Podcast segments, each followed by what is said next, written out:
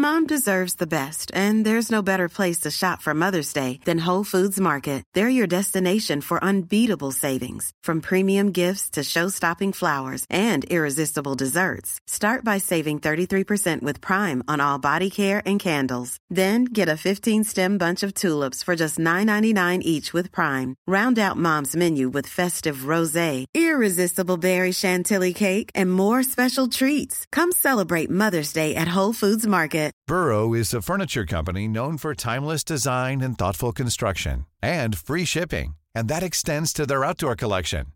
Their outdoor furniture is built to withstand the elements, featuring rust-proof stainless steel hardware, weather-ready teak, and quick-dry foam cushions.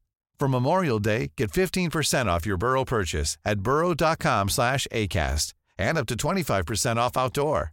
That's up to 25% off outdoor furniture at burrow.com slash ACAST.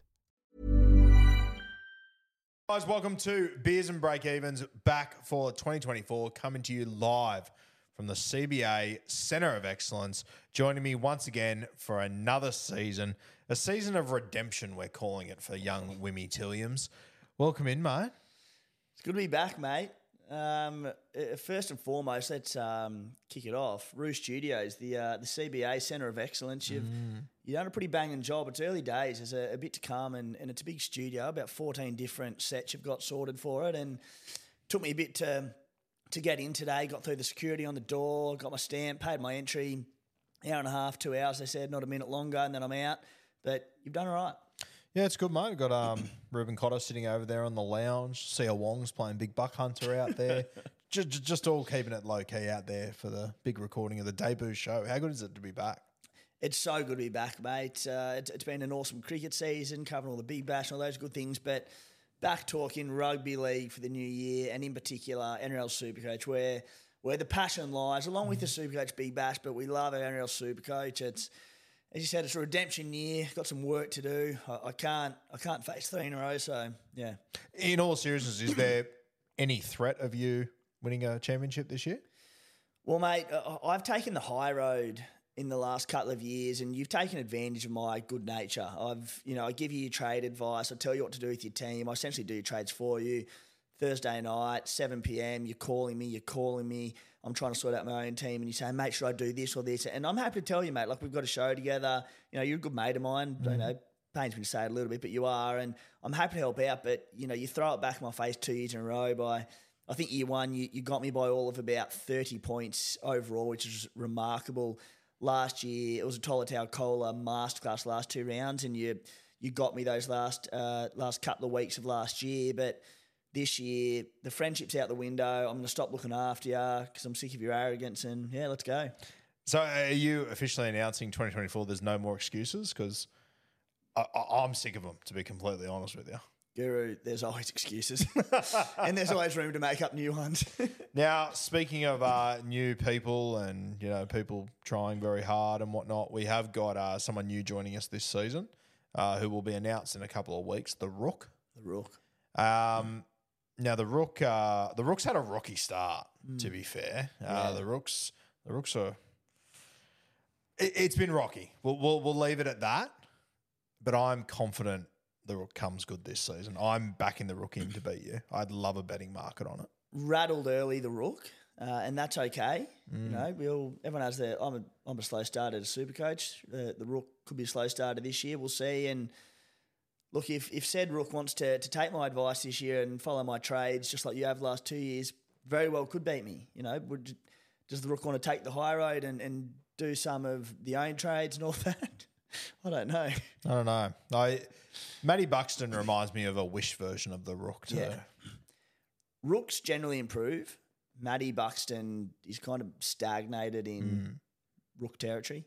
Mm. And we're better to bring the Rook up than the CBA Centre of Excellence, following in the footsteps of Yeah. some of the greats. Isaac Tungo, the Samoan Reg Gasnier, Reuben Cotter, origin out of nowhere, and of course, Jaman Hopgood, one of the greats. Yeah, it's a surely at, at some point you, you've got to have like across the walls just these golden plaques. The the equivalent of the platinum albums o- of the graduates from the CBA. And just across the walls. I think it'd be a good touch. Yeah, I collected um, some hair off Jermaine Hopgood the other day, so I've got that in a bag somewhere to put up and uh, Next to your bed. next to my bed. Yeah, exciting times. Uh, but beers and break evens, we are back for season 2024. Today's episode, bit of a vibe. Yeah. we're sort of just gonna dip our toe into the pool. Uh, some lessons we learnt from last year. We both learned a lot of lessons from last year. I think um, I'm not one to toot our own horn, but I'm about to toot away. I think we had a lot of lessons reconfirmed last year as well, which we'll touch on, especially in the back end of the season. Uh, we're going to then go through a couple of eye catches from the preseason, uh, and then a couple of guys that, in our opinions, are potentially getting a little bit too much hype. So, heap to get stuck into. Do you want to take us through a lesson or something that stands out from you from 2023, mate? Yeah, exciting times, mate. At one, obviously, and it's we'll be vibing it quite hard. Obviously, had to look through the, the fact NRL Supercoach doesn't officially launch. It's generally about Australia Day each year, where everyone gets access to the game. Pardon me. so, as we can see, twelve months. Good on, that some things don't Yeah, I was change. gonna It's say, so- fantastic something- to see. Something's never changed with these morning recordings. The poor old old throat. That's a that's an improving factor this year. Um, It's 11 a.m. for those playing at home, so very it's almost early, midday. early morning. um, you know, coming off a big, I said, cricket season, content wise, gone through all the players, all the prices, all that. But the next week or so, SC Playbook in particular, the content's going to launch hard, predicted 17s, all those good things to just get a head around it. So we are going to vibe it. And what we learnt from last year, mate, one thing that has come up for me big time the last two seasons one of them being a telling factor, and you dust me up last year. Another one probably heard us the year before. I'm very conservative in eh, trading in and out players with injury risk. Yep. And I think I've been a little too conservative with that the past couple of seasons. And there's some key examples of that. Two years ago, Latrell Mitchell killed us that back end of the year. He came back from injury. He had a tough draw, and we sort of just said, look, coming up against these tough teams, it's going to take a bit of time to find his feet. Concern there, came out and killed it. Kalyn Ponga hurt me last year because I was concerned about his injury history, in particular the concussions and all of that. Nicho Hynes, one of your best mate, uh, about round five last year, and, and we avoided him last year coming back from a calf injury because I think he had a game coming back from injury and then a bye, and we sort of said, look, he's coming back from a calf injury. It's going to take time. He's not going to hit the ground running. He did with about 180 point score or something. I, I think that I just flat out said he sucks and you shouldn't go anywhere. something near like him that. forever, Yeah, from Look, memory. Yeah, You win some, you lose more. But the way I'm just going to approach it this year is I, I think the reality is it's a long season with these star players. Clubs aren't going to risk them if they think there's a high chance of aggravating any injuries or anything like that. So when I say that I'm going to unless be you're the Dragons. yeah, yeah. Well, th- there's also a time and place for that. If you're a team that is decimated by injuries and they're struggling to get a strong squad out there, you might have to. Or if it's the back end of the year and, and you, you're trying to win a game to make finals, they're going to play them. There's different time and place for it, but generally speaking. And when I say that I'm going to be a little bit less cautious around players returning from injury, high upside guys. So it's the blokes like the three that I mentioned, Ponga, Nicho Hynes, the Troy Mitchell, who they can come out and score their 150 pluses and really hurt you. Not only does it hurt you on the scoreboard, but their price can get out of range really quickly, which has happened to me in recent years. So if it's a guy who's going to come out and punch out their 60 to 80 and they might make a little bit of cash and score okay, I will 100% avoid that injury risk and not go near them. But those high upside guys, I need to, to be take a little bit more of a gamble and probably put a bit more faith in the clubs that you know they, they can look after these guys. I think we're an interesting uh, mix like that. That you're notoriously more of a safer supercoach player. I notoriously take more risks. Sure. Uh, and I, I personally think we both probably need to meet a little bit more in the middle. I mean, at the end of the day, you know, in hindsight, the Koula move is fucking fantastic. But if he would have come out and just averaged what he's averaged the last few years and gone 40 40, it's a completely different conversation all of a sudden, which is where the risk paid off that time. But if it wouldn't have, it's a completely different fucking story. He could have gone 30 30 Yeah. and shot your season. Yeah. Th- that being said, it was a very calculated gamble Yes. Yeah. and it paid off. But yeah, exactly right.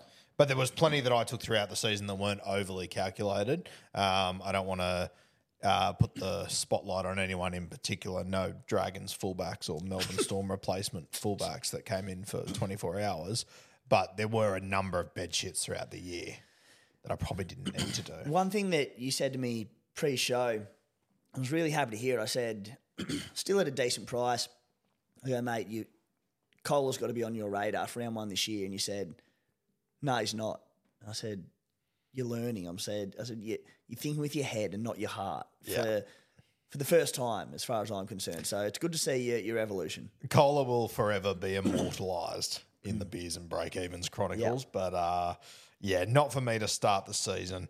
Um, mate, I think obviously coming off the back of last season, uh, just having trades at the back end, and we we harped on about this all fucking season, and I it blew me away to be honest with you, Timmy, how many people got to the back end of the season and were shocked that players were getting rested it's it, it- like how you don't see that coming I, is beyond me.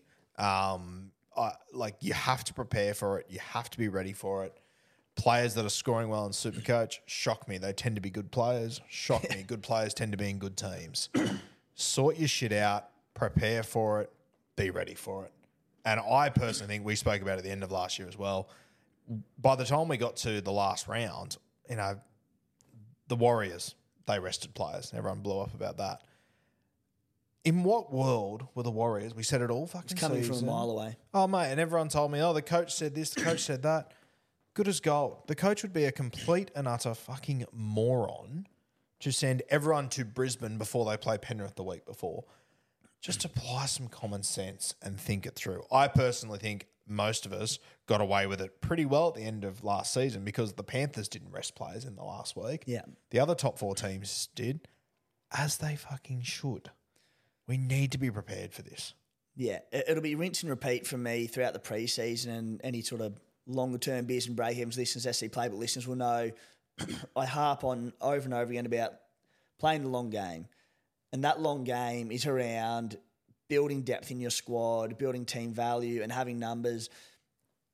Importantly, for the back end of the season, then I had my my worst Supercoach season by a mile in a long time. Last year, I finished pretty well four thousand on the dot. Mm. But the last two weeks, when there were restings and, and injuries and people had no trades left, and I had catered for this a little bit better than than most with you know some trades up the sleeve for emergencies and that period of the year. I made some big inroads those final two rounds. It could have been disastrous had I not done so. You flew those last few hmm. rounds off the back of Tolutau Koula. We both got Cherry Evans in, who went really big because we had trades up the sleeve. Yep. And Koula sent you from like 4,000 to like 1,500 or something in the space of two weeks. Some other good players as well, obviously, but he was the big one the big because you had that trade up your sleeve. He had two remarkably good matchups with Manly. And, you know, th- my approach to Supercoach isn't going to change much this year because, you know, what I've done last four, five, six years has worked well and I'm happy with it. But there's always tweaks and you can always learn from it. One thing that will not be changing is my approach to playing the long game. And again, I'll speak about throughout the preseason, but I will more than likely, like I do every year, take a hit early because I build a, a wider, stronger squad of 25 players rather than going hard at those 17. And it all, it'll pay off in the long run. I had a really interesting conversation with a guy the other day, uh, and I think it's something worth considering as well. That you know, when we're doing beers and break evens here, we we will tend to save trades for the back end. And he said to me, he goes, "It's really hard because I'm always consuming Supercoach content because there's so many people out there producing fantastic content." And he said to me, "I think that sometimes." Content creators tend to use trades earlier b- because it's entertaining. Hmm. It's all that sort of stuff. And he goes, I have been caught in that trap before. And he said it was, I like the way that you guys stick to your plan, stick to your process, and play the whole 27 rounds. And we came home strong last year, which I'm confident we will come home strong mm. again this year. So something to just keep in mind. Don't get don't get taken up by the trades every single week, all the entertainment and all that sort of shit that comes out of it. Just stick to your plan. I think it is very evident you don't win Supercoach early. Yeah. You avoid catastrophes early but Yeah. you win it late. Yeah, look, mate, we're in a very fortunate position. We can sit here and have a bit of a yarn about about footy and about Supercoach, and hopefully along the way we can provide a bit of entertainment and help people with their, their teams and their trades. But at the end of the day, I am a competitive prick by nature, Yep. and I'm here to get my Supercoach side as highly ranked as I can at the end of the year, and I'm not going to burn terrible trades throughout the year as a result of getting a bit a few extra listens on the podcast. So Yeah. I, I like the trades that I say at the end of the, the show each week and leading into it. Sure, they might change leading into the round uh, because we get new information across a Wednesday, across a Thursday, across a Friday. But I'm as transparent as I can be because that's what I'm doing. And if that's saving trades, that'll be it, it'll happen again. I'll be saving trades throughout the year. One hundred percent, yeah, and I'm exactly the same. I don't like you, and I want to be. Yeah, I mean, this year more than ever, after two years of getting done and dusted, I'm like, there'll be no holding back, mate. Don't call it a dynasty. All right, mate. Something else uh, that I think I learnt last year, and to be fair to us, I think we did sort of say it in last year's preseason. We sort of thought that the panic around buys was going to be a little bit overrated, and I personally think it was massively overrated. What are your thoughts? Overrated, yes, not massively overrated. I think, look, again, if you've got squad depth and you've got 25 active players, you can cover a week where a popular team like like the Penrith Panthers, where you might have three or four players from, when they have the buy, if you've got 25 active players, you can cover it fine. If you go too hard and you you have you know cheapies who may or may not play, and then blokes getting injured, all sorts of things, and- and you don't build this depth, well, you're going to struggle on the week to week buys because when a team with three or four of your players is out, you'll be short on numbers, you'll be short on quality. But yeah, it, it was it was great the first year in a long, long time where there'd been a buy every single week of the round in years. Uh, how that all played out, and yeah, you don't need to stress too much about it, but at the same time, it, there was importance for me. Yeah, I, I, I think people overplayed it a little bit. I think people over worried about it. I, and you know what? Maybe fair. Maybe we, we just managed it well. Hmm. But looking back, I really don't remember any time where the bias cost me. Where you were overly short. that much. Yeah, So maybe we did manage for it. But yeah, I, I think that people are over panicking. I think like early rounds, it's important, especially round one, like Tigers round one by. Th- Thank fuck, there's not many relevant players at the Thank God Tigers. the Bro, could you Tigers. imagine if the Raiders had the round one by and we're trying to work out who all these cheapies are? Um, that would be very tough. I guess this season, mate, especially the start, start's going to be very Hmm. interesting. Las Vegas, team list over two weeks. Um, are you assuming that the Tuesday before Vegas we get the four team list? Those players go to Vegas, they get locked. Then we get the rest of the team list. Yeah, I, I'm thinking that's how it'll play out. And look, I haven't thought through it thoroughly how it's going to impact Supercoach. As you said, what four teams? They a squad of 25. You know, you might have five players from those teams. The thing about those teams is they're strong NRL teams. They're strong Supercoach teams. Yeah. So that's the impact. If they were dud sides, you'd be like, all right, not too much is going to change, but they're good sides. So we might have five to six lock into our teams. Yep. I'll need to sit through and work through it all a lot more uh, in coming weeks to really get a grasp on how it's going to impact our, early teams. But as I said, wh- wh- when those players are locked, then we get the following team list the, the next Tuesday. I don't think it'll be too big an impact, will it? I- I, I think it'll just be interesting to see. Manly, I'm not overly concerned with. I don't think anyone really jumps out of the ground there. The Brisbane Broncos are interesting. I, I think that we will all end up with a Broncos front row forward in our Supercoach side. Uh, there's a couple of guys to choose from there, which we'll talk about today. That'll be one interesting spot. And if you pick the wrong one there, because you know, the, the- you know, there could be guys that are named to start in Vegas. They get to Vegas and they end up playing the first 25 minutes and don't come back on. And then all of a sudden, you've wasted one of your front row forward spots. The Roosters back row is going to be super interesting Very interesting. because I assume someone's going to be named a partner, Nat Butcher. We're probably all going to buy that person.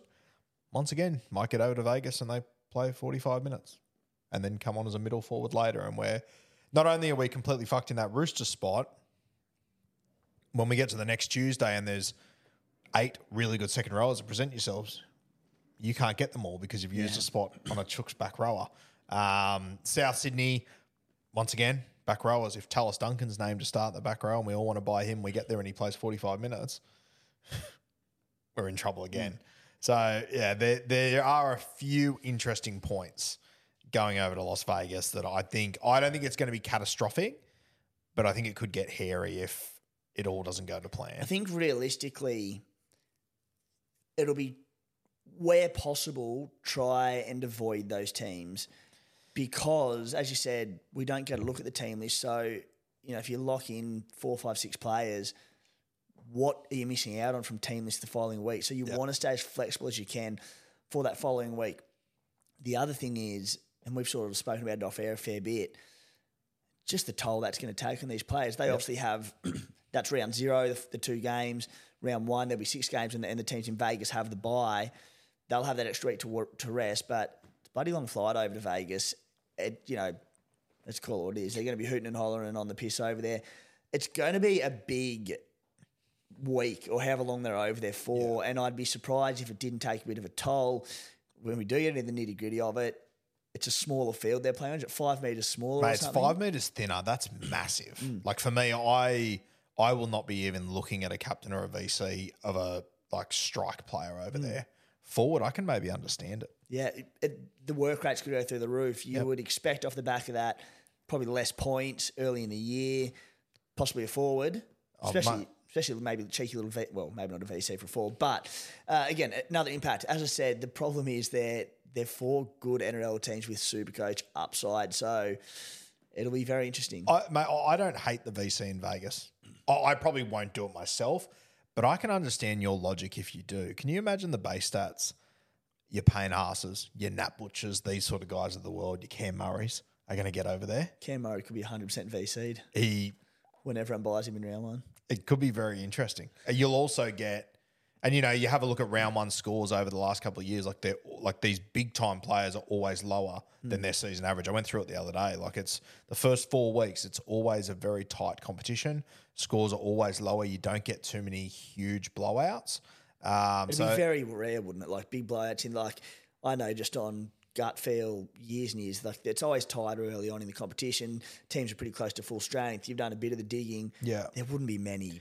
Blowouts, mate, I. I went through a couple of key players and looked at their first round, not their first four games of the season, their first round one to four, um, and went through those teams and had a look at key players and that and how their supercoach scores were. They're all down on averages. Yeah. All down on season averages. And obviously those games are taking into their season average as well. So, um, you know, the outlier was Nicho Hynes, for example, last year. His first four games, he averaged 100 odd, but his first game was in round four. Yeah.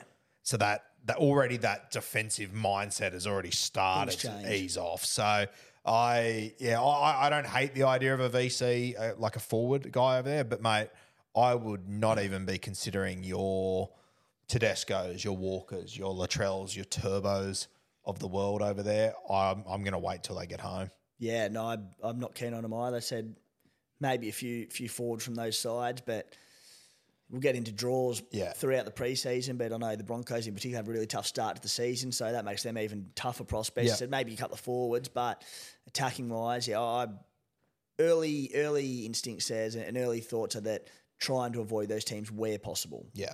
I think as well worth noting to the NRL's credit, um, the teams in Vegas, I think they all play each other round two, and some of them play each other in round three as Ah, well. good from them. So a little bit of an advantage that you're not coming up against Aussie teams. But you take Brisbane, for example, I think they go Roosters, South Sydney, Panthers, Penrith. yeah, Very tough. yeah. Fucking brutal. Um, but if you were playing Penrith week two coming off a trip to Vegas, that'd be very tough. At least you're playing another Vegas team. Um, yeah. Anything else heading into 2024 you've taken from 2023? Not uh, what have we got? Probably not as much taken from last year, but approach wise to to 2024, I, I just want to play. You mentioned before about finding that balance between a conservative approach and an, an aggressive approach. Yep. I'm just going to try play a little more aggressively this year. And when I say that, I mean taking some more probably calculated gambles.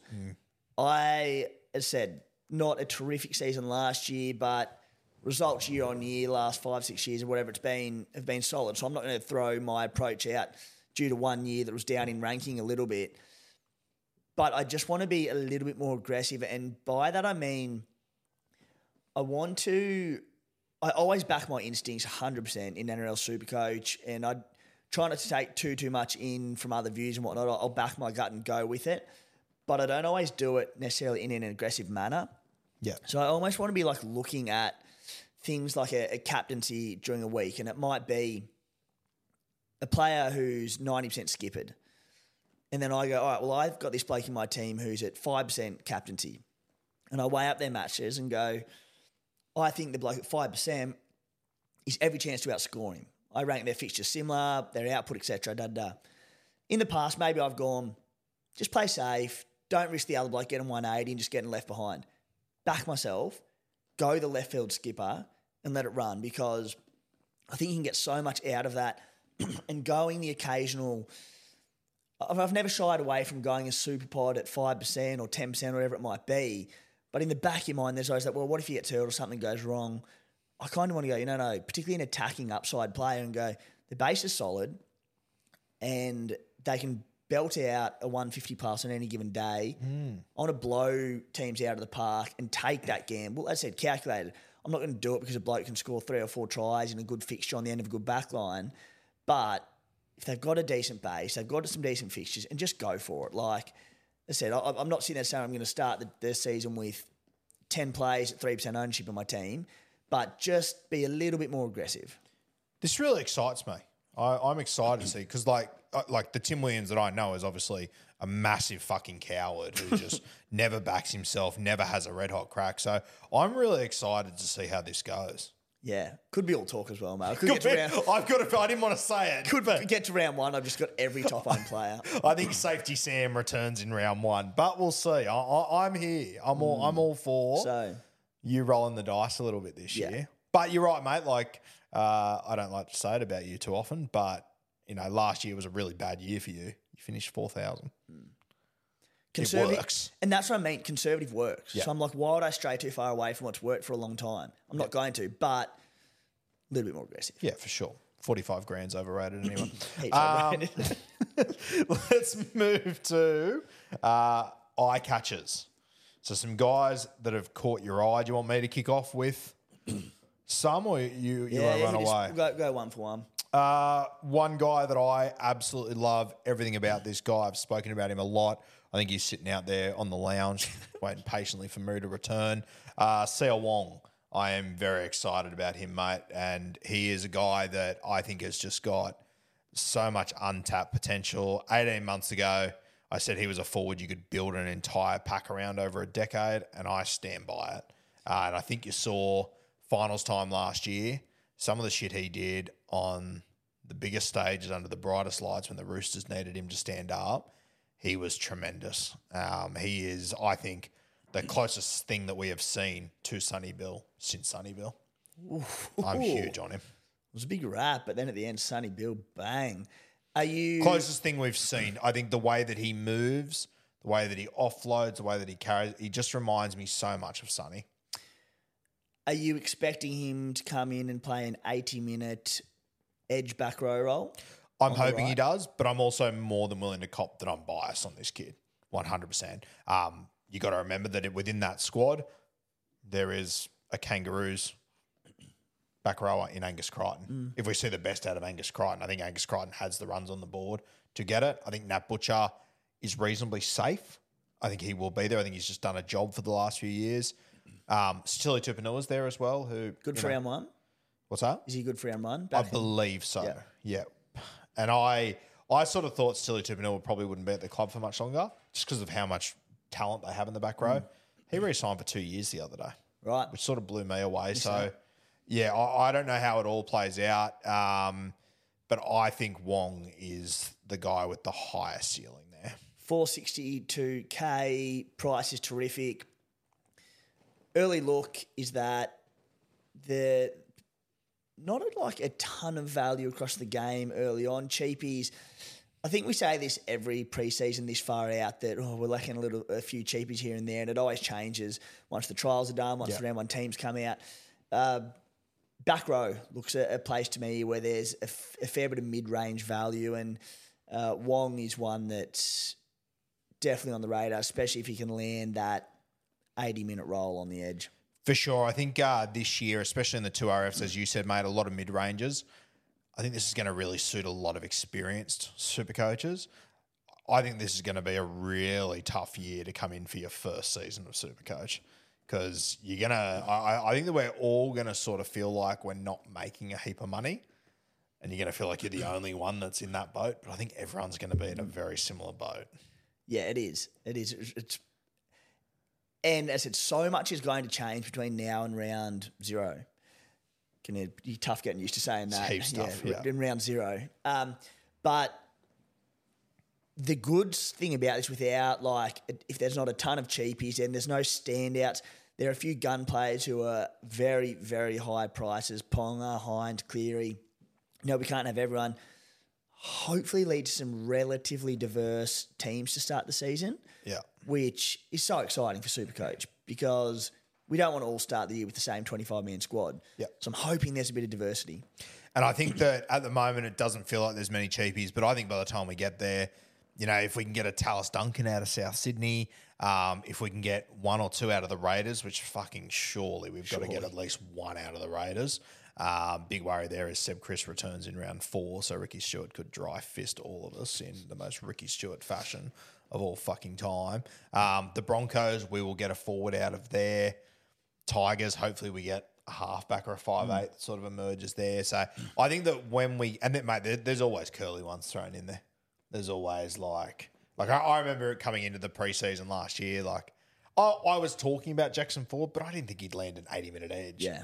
All of a sudden we get to week two and we're going fuck Jackson Ford, how good. Like there will be guys uh, that will emerge. I mean, you know, a ball hasn't been kicked in a trial yet. Uh, we will have injuries.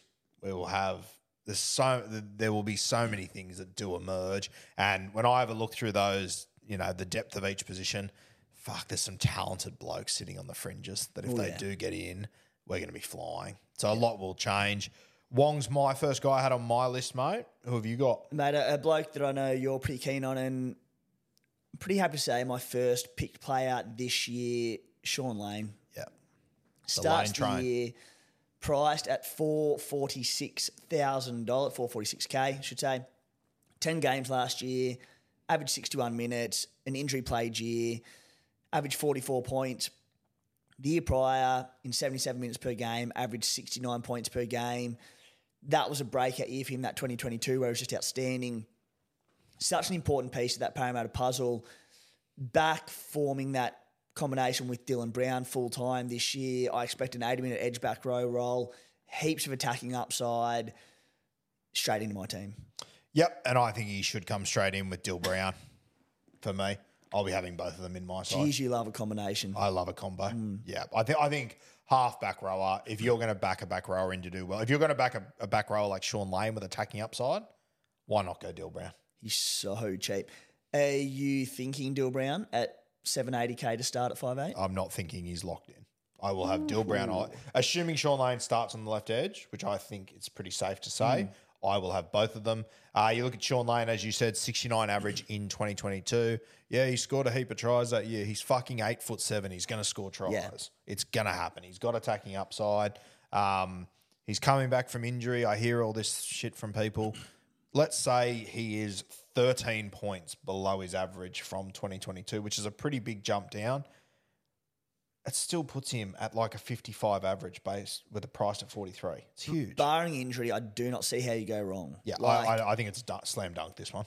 absolute worst case, he somehow doesn't make money.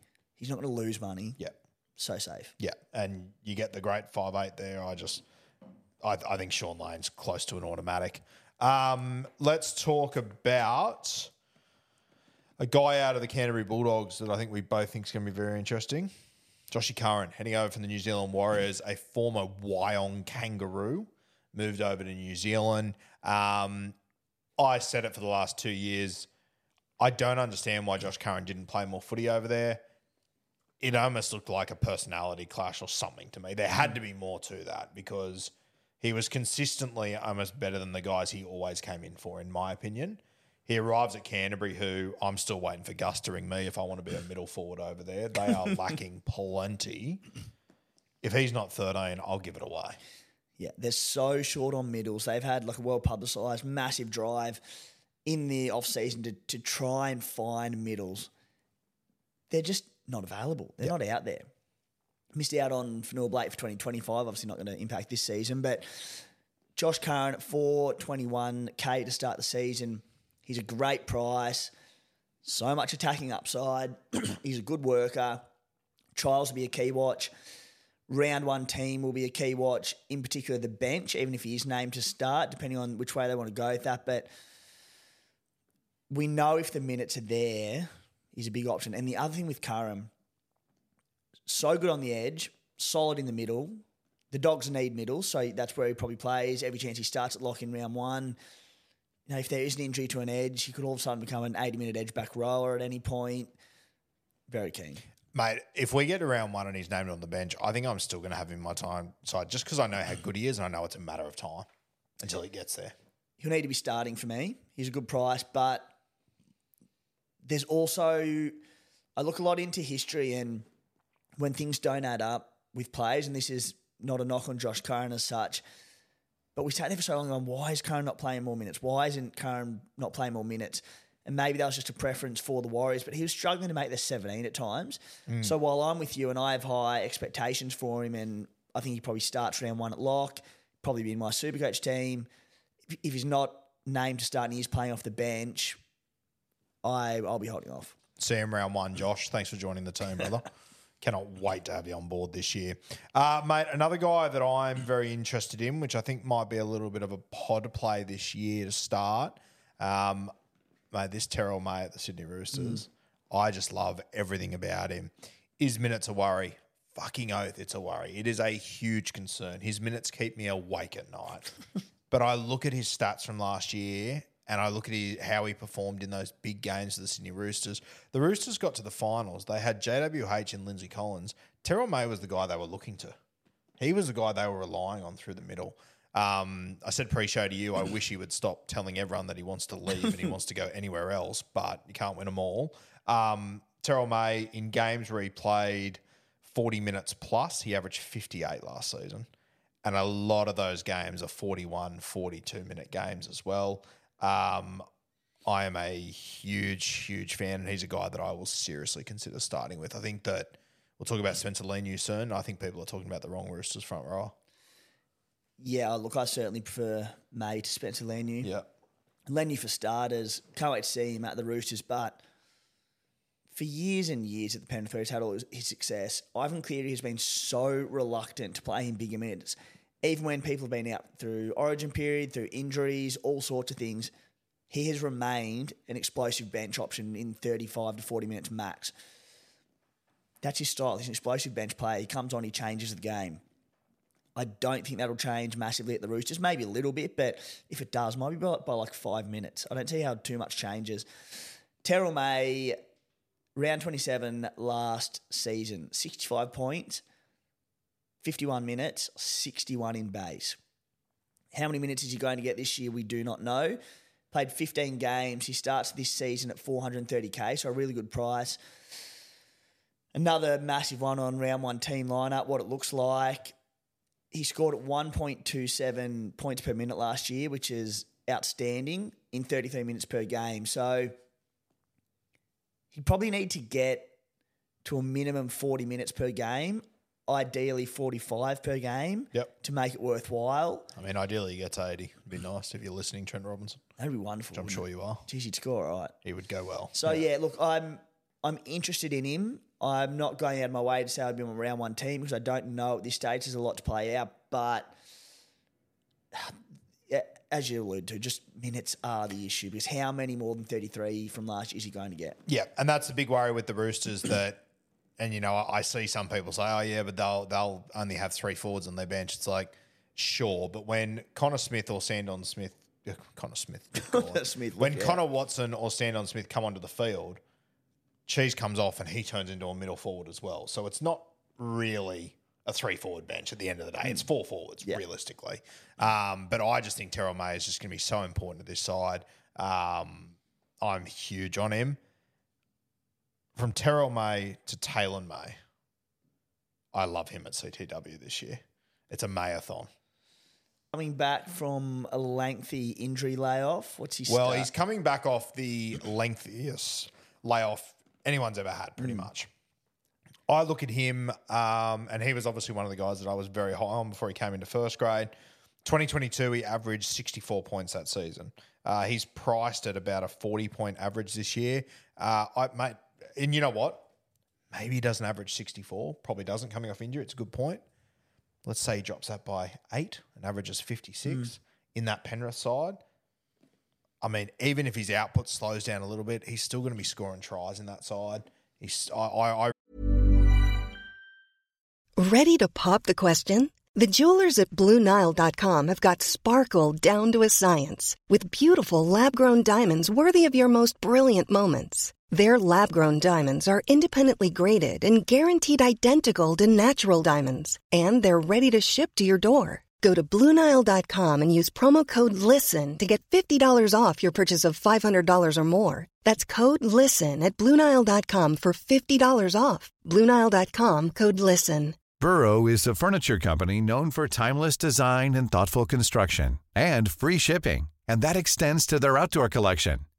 Their outdoor furniture is built to withstand the elements, featuring rust-proof stainless steel hardware, weather-ready teak, and quick-dry foam cushions. For Memorial Day, get 15% off your Burrow purchase at burrow.com slash ACAST and up to 25% off outdoor. That's up to 25% off outdoor furniture at burrow.com slash ACAST. really like him heading into this season. And if he if he was, you know, just coming up on the nine month period post his ACL and all Been a that, while. it's been a long time, which I, I think matters. And mate, over the last five years, name me a club that has brought players back from injury better Yeah. than the Penrith Panthers. So sorry, we're thinking starts left centre. I don't know. That's the other thing that we need. I, I reckon he's every chance to start right centre. There's Izack Tago and him that'll play in the centre mm. spots. That's assuming they don't go Peachy or Alamoti, which I don't believe they will. I, I think May will be in front of both of those guys. Uh, I think it's very evident just when you eyeball Taylor May in training photos and everything, he's got bigger. I think he's preparing to play centre this year. Yeah, well, it'll it'll be yeah, Turuva and Toto, and then Taylor May. Y- You would assume so, but I mean, like, Turuva's been fantastic. He's a very good player, but fucking Taylor May had that spot locked down before then, too. I, I think it makes more sense to move Taylor May to the centres, don't get me wrong. yeah, Uh, but I think Taylor May is a certainty to be in that starting side. but, but th- those four will be there. Those four will be Yeah. there, yes. So Wherever that might be. Izack Tago played a little bit of right centre as we got to the end of back of last season, obviously. Uh, but I mean, he traditionally is a left centre, has been a left side player coming through the juniors and everything. I wouldn't be surprised at all if Taylor May lines up at right centre outside Nathan Cleary. Thanks for coming. Yeah, I don't mind him either way. Another one. Look, he said it's been a massive layoff, so he'll be right. He'll be good to go. He's in a gun team. He gets a massive price reduction having not played last season. If he plays on the wing and Turuva goes to centre, which I feel like 12 months ago was initially the, the I wouldn't plan. rule it out. Yep. Yeah, w- was initially the plan for life after Critter. Straight in my team on the wing for the Panthers. At centre, very interested, but a lot of peel goes away for me. Yeah, it doesn't for me because I know how he plays. Yeah. His base stats won't drop. He'll still do a stack of work there for Yeah. me. So I'm very confident on him. We'll see how it plays out. Obviously, he at the end of the day, he is a guy coming back from injury. Need to watch him in trials, but uh, I think there's every chance I end up with two ACL Mays. specifically is where the issue lies, and the the numbers around was it probably twelve months ago now. It might have been the start of last season. And NRL physio threw something out about there'd been like one player in four or five years. I'm trying to remember what it was who'd come back from an ACL injury and bettered their average from when they left. And I I think it was Luke Keary one year or something. So Yeah. a, a largely relevant player. Not saying he can't and not saying he won't, but it's a pretty damning stat. Yeah, it is. But I also think that people look too far into that stat. I'm not telling you he's going to average more. Mm. I'm telling you he's going to average less. Yeah. But Price today, 40 average. If he averages 10 less than what he did in his first season in the NRL, it's still a 54 average. Yeah. Same as Shaun Lane. Like With um, upside. With upside, 100%. In the best team we've ever fucking seen. I think people get too carried away with that stat that guys are returning from injury. They go, oh, can't go near him, can't do it. It's like, well, if they're priced low enough, there is still a lot to gain there. Yeah, yeah. Heaps to gain there. And yes, you know, for that stat that Physio has, and I, I, I love Fizz and I agree with everything he says pretty much. You know, Taylor May, if, if this year he averages 63, that'll make you 250K and the stat will still work next year. And we say, oh, he averaged less than the year before. That's big from you calling uh, Fizz a fraud. Fuck that guy. no, I love Physio.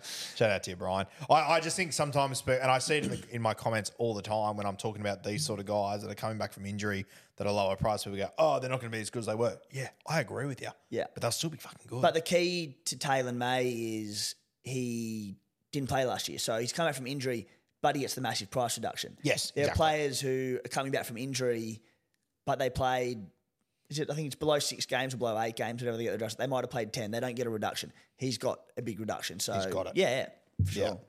yeah. Um, any, you got any other eye catchers? Not an eye.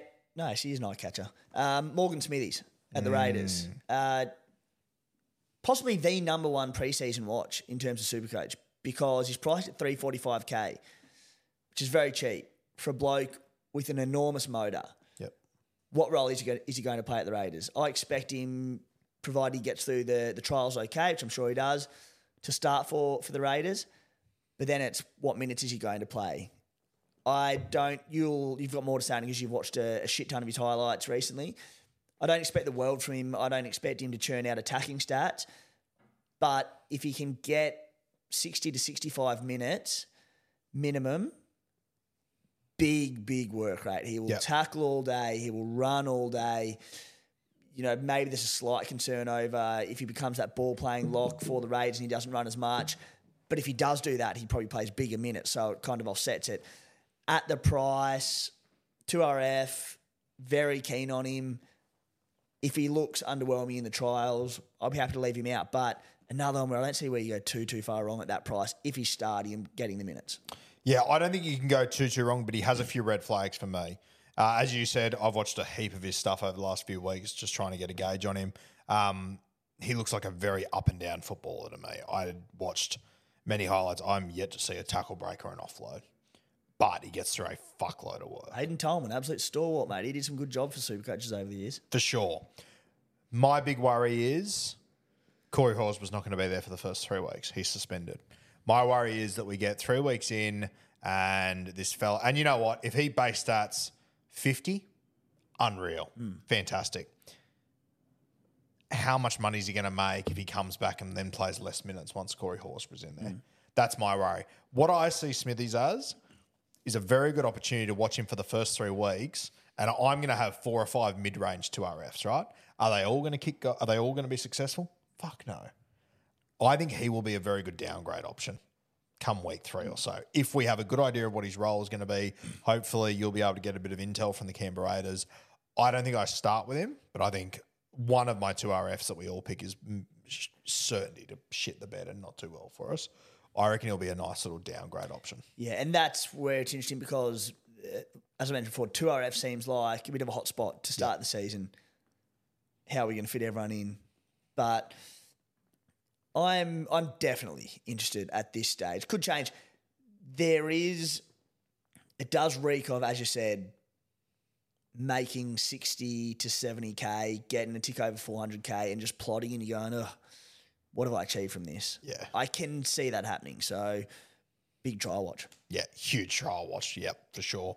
Um, and to be fair, every player, which isn't a heap of them to be fair, but the players I've spoken to that have played with him in England, they all seem to love him. Everyone raps him galore. Raps him. Yeah. So I'm just going off the eye test what I'd seen. If I hadn't heard that from players, I would be a lot harsher. And he's not, he's obviously not an eye test player where you go, he's not busting tackles, he's not offloading, which is what we look for in Supercoach, Yeah. to be fair. Very different to what, Yeah, which is very different to NRL. what an yes. NRL yeah. player. However, they do all seem to say that he's got this enormous motor. He's got a ton of heart. Yep. He's an ultra competitor. This real pommy sort of James Graham type mold. Gareth Ellis who just go and go and go. And that can lead some big base stats. So at the price, if it was 400k, I'd be like, yeah, but 345, it's very cheap. Yeah, it is very cheap. Yeah. And you look at your side, you're going to use two of your nine only hookers uh, that you've got in your squad. So it'll be a three forward bench, but the forward pack is very strong as well. Zac Hosking joining the other day as well. So so much to look at with the Canberra Raiders in the preseason, and I do not want to watch them any more than I have to, which is upsetting me greatly. Mate, my last eye catcher, and this will probably sound stupid to people, but fuck, Kalyn Ponga. Bro, last year, when playing fullback, he averaged 105. He could be a borderline fucking cash cow, KP. The other thing I love about KP is that that night side, it hasn't changed. Spine's the same. The only thing that has changed for him is that Lachlan Fitzgibbon goes away on that edge. I believe he'll have Tyson Frizzell. I, that's an uptick for him, in my opinion. The only other change is that Dom Young isn't on the right edge, and the reality is that the vast, vast majority of work the KP does is on the left side. Um, I, I I think KP absolutely explodes again this year. He'd be my red hot favourite for a back to back Dally M if he stays conscious. Always a big factor in winning Dally M's. Yeah. Then again, last year it wasn't, was it? Did No, anyway. he was conscious. He was unconscious yeah. for half the year. He wasn't even in the country for Yeah. half the year. Didn't always kick goals last year either. So you can add that to it as well. As you said, like if you know Dom Dom Young leaves from the right edge, so that that edge weakens a little bit. That left edge we had a bit of a chat about on the bloke potty on Monday, but Marju best if Frizzell ends up on that left edge as well, it is like where's all the ball going to go? Yeah. It's going to go to the left edge. It's Ponga's strong left edge, stronger edge, I should say. He's going to be hard to ignore. I don't know if I could sit there for the first month of the season and have my 2024 season ruined by Kalyn Ponga within a month after he destroyed it last year. So just for that reason, I almost nearly have to start with him. Since goal kicking at the Newcastle Knights, it was the last eight or nine games of the season. He scored below 90, 90 once. Hmm. Are you? Do you currently have KP, Cleary, Nicho in your team? Yeah. Now, I, and it's a little bit hypocritical because I am very loud on, You're a dog. We know that. Yeah, I'm a uh, out now. out dog. Established that a long time ago. I am very loud on that these guys, they probably won't have their highest scores to start the season. But once again, they are three guys that I know I'm going to want. They're three guys that I know I'm going to want for the entire season. And I am happy to start with them and leave them there for the year. Yeah, there's two things ab- about that, and it's starting with top dollar players who probably aren't going to make cash. I said Ponga on last year's numbers that you just read out, he could make cash. Yep. Nicho, Cleary, their price at their peak, they could go up a bit. Like we know they've got it in them, but realistically, you're paying top dollar for them. The difference about paying for these guys is, as opposed to particularly forwards and, and other players in the game, they've got this enormous upside where they've got their 150 pluses in them. Captains, if they've got this golden matchup and they're flying and you captain them for one of their 150s or 180s, whatever it might be, enormous benefit. So, yeah, Ponga's, it's going to be a fun, fun position to talk about throughout the preseason fullback because there are a lot of great options, but KP, he's a freak. What about the Rook over here making some fucking noise? Rook, uh, yeah, a little, little bit of Didn't get attention for 10 seconds and start throwing Yeah. things around. I know. I'm just confident. Confident. Yeah. Reminds me a bit of you, actually. Oh, Camera wasn't on you for a few seconds, do something rogue, buy KP for a million, get the attention back on you. I just cough anytime I want the camera. Loves the camera. it's not actually an issue. I just want the camera. Um, yeah, KP. Yeah, I am starting with KP and a couple of those big dogs. Um, and I've managed to do it in a way where I've got money where I could.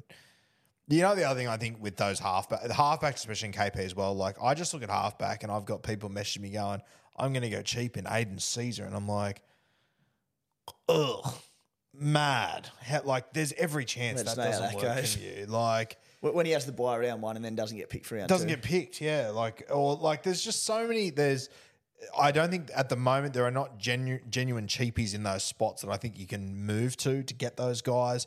Jules, we are lacking a lot. I think there's going to be a lot of people that are going to be sitting there in round five and six going, "Holy fuck! I've made eight cents on Bud Sullivan and Aidan Sezer, and now I can't get to the superstar scoring 150 every week." Uh, uh, exclusive on the Beers and Break Even podcast. You actually go up in cents this year. They've really fine tuned it over it themselves over at Supercoach HQ. Oh, I, I can see it playing out like that, and I want to avoid it, and I want to have there three to four trades that I want to have at the end of the year. On the fullback spot, I just want to touch on one other player just because I've had mixed preseason thoughts about him. Coming into the year, I was so keen to pay out for Reece Walsh because he's just a freak. And I think I think he'll do a Pongaware because he's getting more experience in the game. He's getting more confident. He's getting better and better and better. You know, he had a few like 40s in his game last year. Mm. The games that he did, like he was an inch away from that 40 being 120. And I'm like, screw it. He's, he's a big prize. People might not pay out for him because of Ponga, Cleary, Hynes, etc. And then I looked into it and I was like, the Vegas impact, the smaller field, round one. Broncos open the season with Roosters, Bunnies, Panthers, Cowboys, Storm, Dolphins, who we know the Dolphins will get up for that game. And I just went, I wanted him so bad. I think we're going to have to pot him with that all those factors. If I was a betting man, I would say you still end up with him. You love Reece Walsh, so you love Reece Walsh more than Reece Walsh loves Reece Walsh, which is wild. It's a big, yeah, it's a big call, probably valid. Huge call. And yeah, so it, it, it's possible. I don't, I don't think it will happen because of Vegas. I'm also terrified as to what the players are going to get up to in Vegas and Yeah. who is going to be the first one Yeah, to be barred for three games for carrying on like a pork chop. yeah. You probably won't get many girls over there too. No, I don't reckon. No. No. So, yeah, I'm going cold on Reece Walsh, but a nice little, hopefully, round f- six, seven target. Reece Walsh is still a guy for me. Last year when he was really cheap at that point, we're able to bring him in.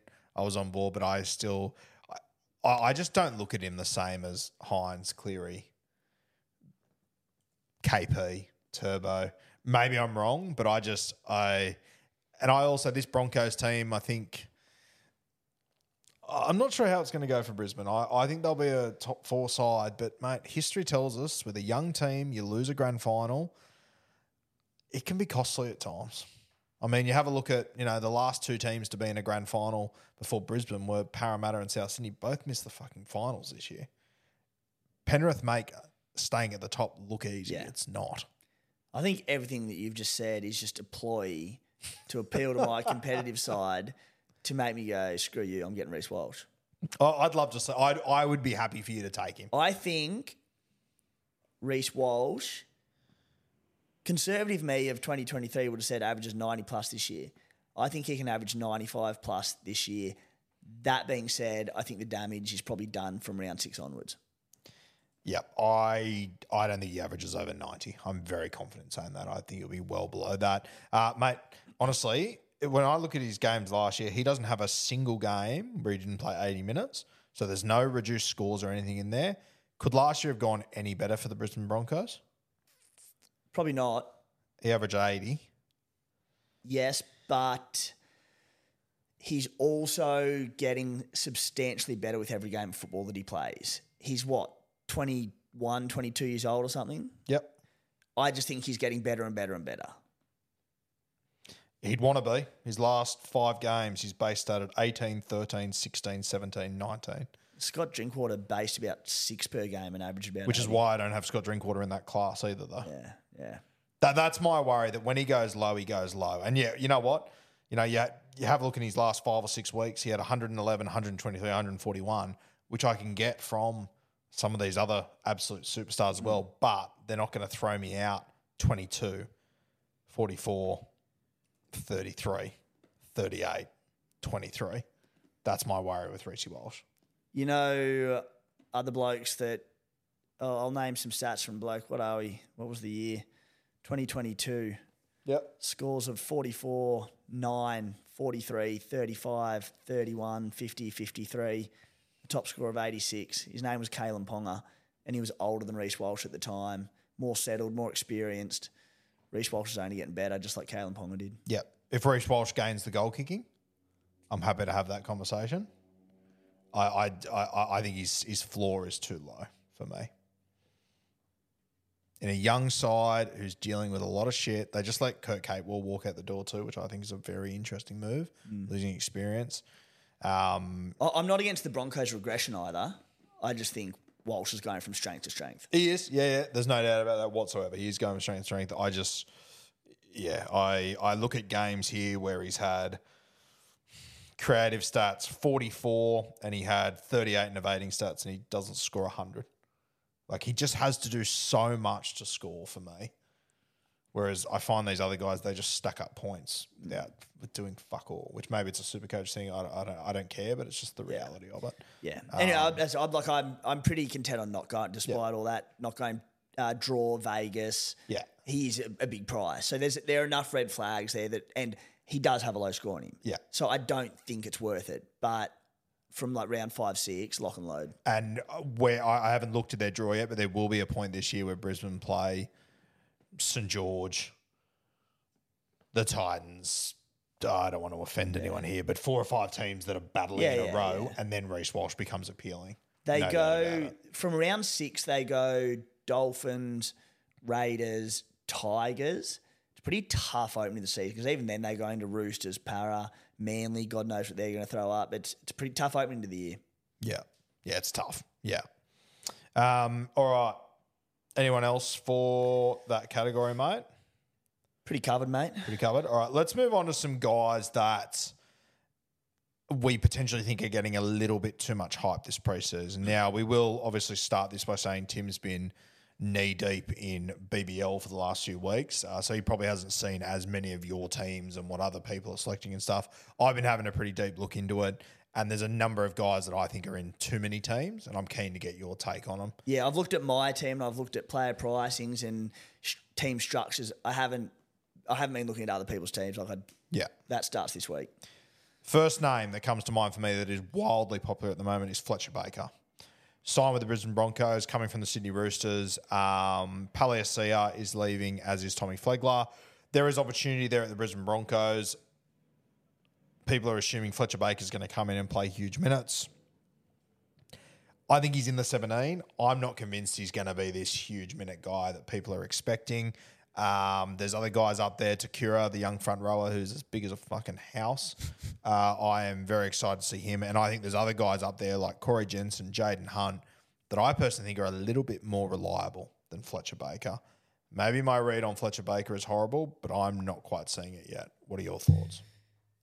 When I look at players moving clubs, particularly ones that come off the bench, and there's every chance that he plays off the bench for the Broncos, my eye goes straight to points per minute Yep.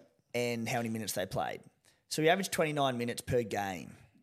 So immediately you're going, all right, he needs to be playing probably 10 minutes more to be worthwhile.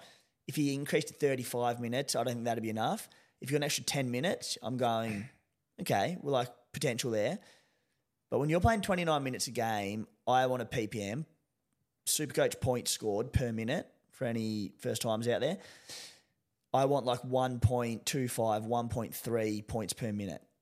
Fletcher Baker has 1.05 points per minute at the Roosters last year. The year prior was 1.09 points per minute. That was in 26 minutes per game. How it works is that I think every player of all time, can't imagine there'd be anyone who's who's gone against this, but when you go up in minutes as like a bench forward, your PPM drops.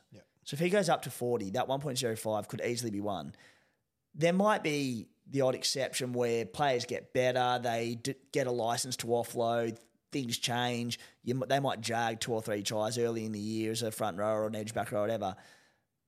But PPM is it's your core of it. That's your base. That's what you can expect. Anything additional, sweet.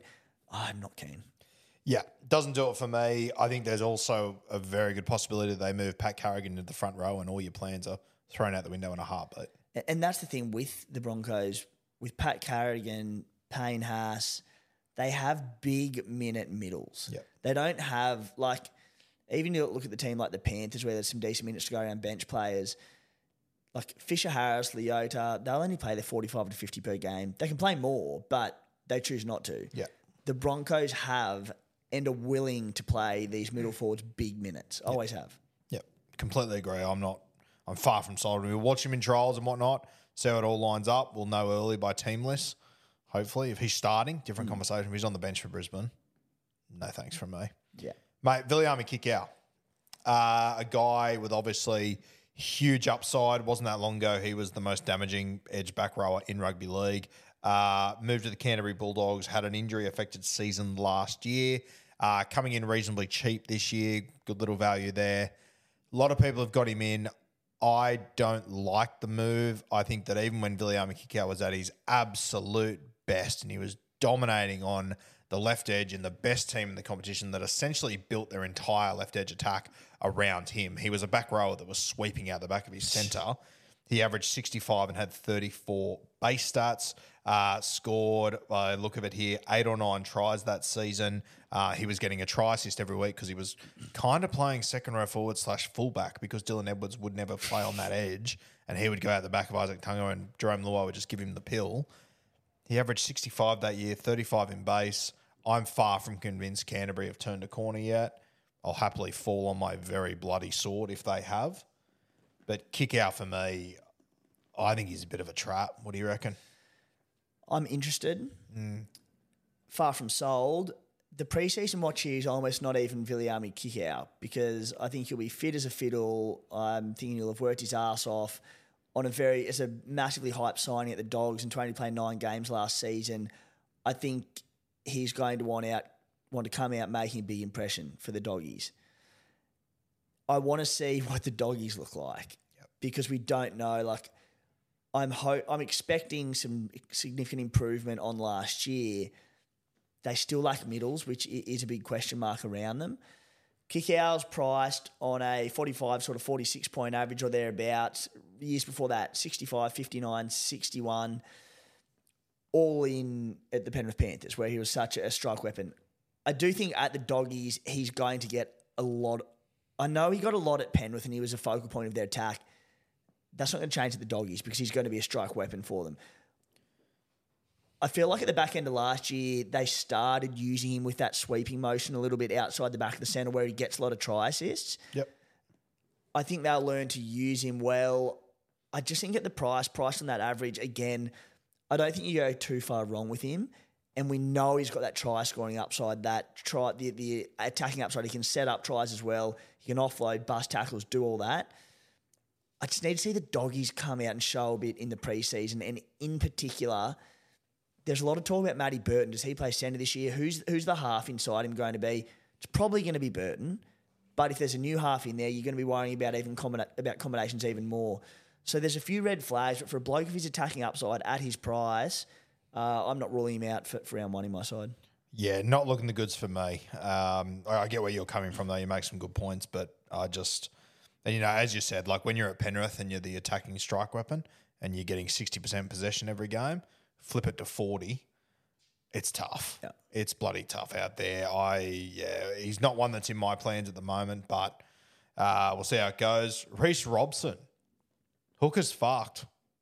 Hooker's heaps fucked. I Hooker's hate tough. looking at Hooker at the moment. It is awful. It is Harry Grant, um, a set of stairs, Jeremy Marshall King, then a cliff face to everyone else, and they're just hanging off the cliff at some point. Um, Reece Robson, uh, mate, we came into last year and everyone was hot and heavy for Reece Robson. Everyone had to have him. He was the big thing, and we sort of said, look, I don't believe he's a guy that's going to score 10 tries a season. Um, we said we think he's more of a 50 point sort of guy, averaged 60 odd the year before, and um, last year was a huge drop. He was sort of exactly what we, he's a gun hooker, but he's not a 10 try season hooker like he had you all fooled in 2022. Yeah. I don't think you make any money here. I think he stays very similar. I'm expecting a bounce back from the Cowboys, but good God, like that draw couldn't have got better to start the season last year. They were pretty fucking average. Yes. Yeah, had a ton of tries back in 2022, scored two tries last season. I suppose the one way you look at it is it's, it's almost the flip to last year, isn't it? Where you, we were saying he's not going to score the same amount of tries. He doesn't have that enormous attacking upside. The attacking upside and the attacking output was so little last year. Like he's got to have more in him, doesn't he? than that. You know, I'd be willing to put a line through him if there was better options at hooker Yep. but it is a tough position, as you said. So he's a guy that I'm, I'm not looking like starting with at this stage. I said lots of things can change between now and, and round zero, but I don't, don't know which way I'm going to go at hooker. Like, Yep. I would be happy to start with Harry Grant and just pay up for him. But if I'm going to slip Kalyn Ponga in there, I haven't decided on Cleary and Hynes yet where I'm going to go with that direction. But if you're having all three of those and then you add Harry Grant in at 750k, it's a lot of money. You then look at it's easy to say, all right, cool, I'll get him in from round one and hold him for the season. I'd love to know the data in the stats around how many players we've started with in a year and had and not traded out by the end of the year. Mm. Because Harry Grant, you know, to Origin period where he's going to play reduced minutes, and he'll, there's every chance that he'll be a sell before Origin one. So, are you saving that trade? Possibly, I don't know. And that's where, Probably not. like, I said that about Hynes, Cleary, these guys, and I'm, I, I, I double down on that. I'm confident of that because even if they do miss Origin games, I know there's every chance they come back and score 150. Hmm. Hooker is in that position. Yeah, And I know that Harry Grant had a couple of high scores last year. You can't even tell me how many fucking minutes Harry Grant's going to play. Like he's not. It's it's he's not the safe guy he once was for me. Um, and I like I, I'm leaning towards Jeremy Marshall King as Yeah. my hooker. Injury risk, HIA risk, 100, percent no denying that. But hooker's grim. And I think you've got to make some moves there. I would rather save 100, 150k on Harry Grant by going Jeremy Marshall King and put that into getting a Cleary Hynes who I know can go 150 on any given week. Yeah. Early look, I don't mind Marshall King either. I think Yeah. he, he'll play his big minutes at the Dolphins. Provide he had so many just niggling injuries last year and mid game injuries. Yep. So again, look, I haven't gone through him uh, in enormous detail, but there were so many games, particularly the back end of the year. Yeah, he left the game after 46 minutes. of The game he got injured. 40 minutes earlier in the year. So he averaged 74 minutes per game. So not as bad as I thought, but this is a Dolphins outfit. That was in the first year. Jerry Marshall King is getting better and better and better at that hooking role. Keen. Harry Grant averaged 73.5 last year. Jeremy Marshall King in games where he played 70 plus minutes averaged 69. Mm. Yeah. He's very appealing. I find him far more appealing than Reece Robson. If we get to round one and Harrison Graham's on the bench or Kodi Nikorima's 14, conversation changes 100%. But mm. From my experience of watching the Dolphins, when Jeremy Marshall King isn't on the field, they're a different Yeah. side. And you feel like Wayne knows that. I think Wayne's well. I, I think Wayne is actually filthy that he has to rely on a hooker so much because Yeah. he never has previously. Yeah. So look, who knows if cheapies emerge? What's to say it's not going to be a mid range and a cheapie hooker uh, in round one in our hooker slots? I, I don't know this early out. Spencer Leniu. I think we feel similar here. You want to take it away? Oh, he just Ivan Cleary's shown with Penrith in recent years, even when they've had, you know, as I think I mentioned earlier, but players out to Origin injuries, he's never wanted Leniu to play more than that 35 sort of 40 minutes. and He's never stepped stepped up into that role. He's an explosive bench player. I just don't know he's going to get many more enough minutes additional at the Roosters to warrant any price increase, any major increase in scoring. I think unless there is a quote from Trent Robinson or Spencer Leniu in the preseason leading into that round zero saying, I'm going to be a 45 minute or a 50 minute forward this year, I'm not keen and I'm happy to watch the first two rounds. If he does come out and plays big minutes, sweet, I'll get him round three because he's cheap. But oh, I'm not keen on him to start. Yeah. Fast rewind that 30 seconds, listen to what Tim said again because I Thanks, mate. back that in totally. All right. Payne Haas. Our favourite February chat. Payne Haas. I feel exactly the same as I have for the last Yeah. three. Go back years. 12 months and just rewind the last time we spoke about it. Yeah. Uh, neither of us had him. I, I didn't own him at all last year. Did you own him at any point? I don't think so. No. Didn't hurt us. He is the best front row forward in the game, 100%. Uh, but I really don't give a shit. I would rather have the guys that can go 150 plus. Um, for me, I'm looking at Payne Haas going, geez, I can save two 250k by going Terrell May, who I'm confident goes 50 plus every week at a reduced value. That's the avenue I'm looking down. We just said we're, we're not overly keen to pay up for Harry Grant at, at the same price, 750k, in a really difficult hooking position where no one's really standing out. Harry Grant can go 120, 130 plus. Like he's got big scores in him. Where there's some decent front row forward options, 750k for Payne Haas. I mentioned it earlier in the show, but building team value is the core of, of, how you make your round one decisions and, and how you're going to start with your team. And Payne Haas at 750k off a 74 point average last year. I just don't see how he goes up in value from there and increases your overall Supercoach squad value. We'll get into it in the next couple of episodes, but there will be some mid ranges or some four or five hundred k forwards who are looking like increased minutes or better roles, whatever it might be, who might make you 150, 200k, and it's going to benefit you in the long run.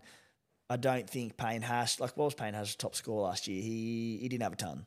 Didn't have a single ton. He's not going to come out and go 140 and then back it up with another 120 and really hurt you as a non-owner. So I'm just he doesn't interest me. And and then and then even like again, you, people their argument will be I'll get him round one, I'll keep him for the year. The reality, the chances of him being in your team from round one and being there all year are pretty slim. Yeah. realistically, injuries happen, suspensions happen. He'll play big minutes for the Blues over Origin, so he could get rested, reduce minutes. Yeah, hard pass from me. You have a look at his, you know, as as Timmy just said, he didn't score 100 last year, which are the scores that hurt you. From his 20 games, he went above 90 on three occasions. And as you said, mate, there's every chance he's the top averaging front row in the game this season, Yeah. but he's not for my round one team. Out of all the positions I want the top averaging player, front row forward is literally Yeah. the last one. It's the one I care the least about. Yeah. And it's the one that will, neither of us had him last year. Didn't hurt either of us at any point. I literally never remember coming into the studio with you on a Wednesday morning going, fuck, We didn't have Payne. we didn't have Payne Haas. Yeah. He got 80, our front row forward got 55. Yeah, exactly.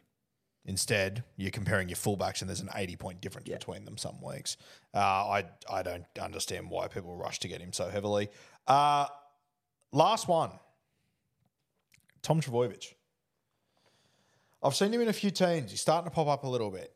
Um, touch wood, I am completely wrong. He's the number one player that worries me going to Las Vegas on that field. What is it, AstroTurf or something? What are they use? Synthetic I don't know what it is. Some, I don't- I don't know what it turf is, that but- isn't good for knees. I'm sure I, it, it just worries me. I don't think there's going to be as many points scored over in Vegas. Uh, I think that even Tommy, I mean, like he, he didn't last year, to be fair, because they played Canterbury in that round one game where DCE scored a hat trick or whatever. I just, if Ryan Papenhuyzen is goal kicking, if we know he's goal kicking, and if we get to the trials and Ryan Papenhuyzen somewhat represents Ryan Papenhuyzen, I think he is the much better option than starting with Turbo. Value wise, Pappy for sure. If oh, there, there's a few enormous preseason watches, how's Pappy going to come back? Yep. Um, Huge. like you nearly can't have an opinion on him until we see him play. Yep. Um, Tommy Turbo, 833k off an 81 point average in a stacked fullback position where we both said we're, we're pretty keen on Kalyn Ponga. Injury. I, I mentioned like I'm not looking too much into injury histories and injury concern this year. Tom Trbojevic is an exception because it's been an injury every single year. Uh, I will say in defense of Tommy Turbo, it has been an injury every single year. At least last year, for the first time, it was a pec injury. yeah, At least it wasn't lower body. yeah. But we did get to round one, and when he was in space, he passed the ball instead of running. Yeah. So I yeah And Vegas factor. yeah tough draw to start the year for them. They've got, I think, Bunnies, Roosters, Power or someone not overly tough. A tough enough draw. Going to Vegas. Injury history, a lot of red flags. yeah. I think with Manly as well, I have no idea how they're going to go next year. No idea whatsoever. But I do know that they're going to have a new five eight, Luke Brooks. I know that Schuster's going to move. Sounds like Schuster's going to be on the edge. Sounds like Tommy Talau could start in the centres. Sounds like they could be running with two hookers for the first time in four or five years. A lot of changes there for Manly. I'm still not a huge Seibold guy. Um, yeah, If he comes out in the first trial game for Manly, makes a bust, and strides out to 100%, let's reassess. I apologise. I take it all back and I buy him immediately. Yeah. 100%. But let's see that. Let's My see that vibe moment. Yeah. Because he will make a break. He will at some point, Yeah. without a doubt. Yeah. Um, yeah. Very, very interesting turbo. I really do hope for the sake of all of us that Pappy is sweet. I think it'd just make life a billion times It's easier. to be so fun again this year, fullback. Yeah. I, I reckon that people will ease on turbo the closer we get to Vegas Mm. and everything, which could make him best pod play Oh, imaginable at the same time. But yeah, wild. How good is it to have Super Coach back? oh, so good. Geez, I missed it. It's been one hour since I checked my Supercoach BBL side. I just, yeah. um, Good mate, it's it's very exciting to be back for a big 2024. And uh, next week, starting next week, we'll start to go positional wise. Yeah, I think that's the plan. We'll do. Uh, we'll go We're sort of position doing this by, live, so yeah, brace yeah, we're yourself. sort of we're winging it a little bit. Yeah. Position by position each week. We'll throw in some good topics. A few little super pods. Where do you want to start? Should we start at like hooker? Maybe hooker front row forward. Sounds good, mate. We can Yeah. pot Payne Haas again. Yeah. Yeah, we geez, we're taking some pot shots at a few Yeah. of those guys this year. Big this boy, week. some big boys as well. Big boys. Yeah. All right. Call it a day. Let's do it. Let's do it. Cheers, guys, for tuning in once again. Uh, if you're on YouTube, please subscribe, comment, like, all the good stuff for us. Um, yeah, that'll do us for this week, and we will see you next week. Position analysis kicking off Wednesday, 3 p.m. Beers and break evens. Plenty of big announcements coming back. I think we've actually got a cameo appearance from Matty the Waterboy next week. Yes. So Matty will be here. Very keen to get his thoughts on all of this.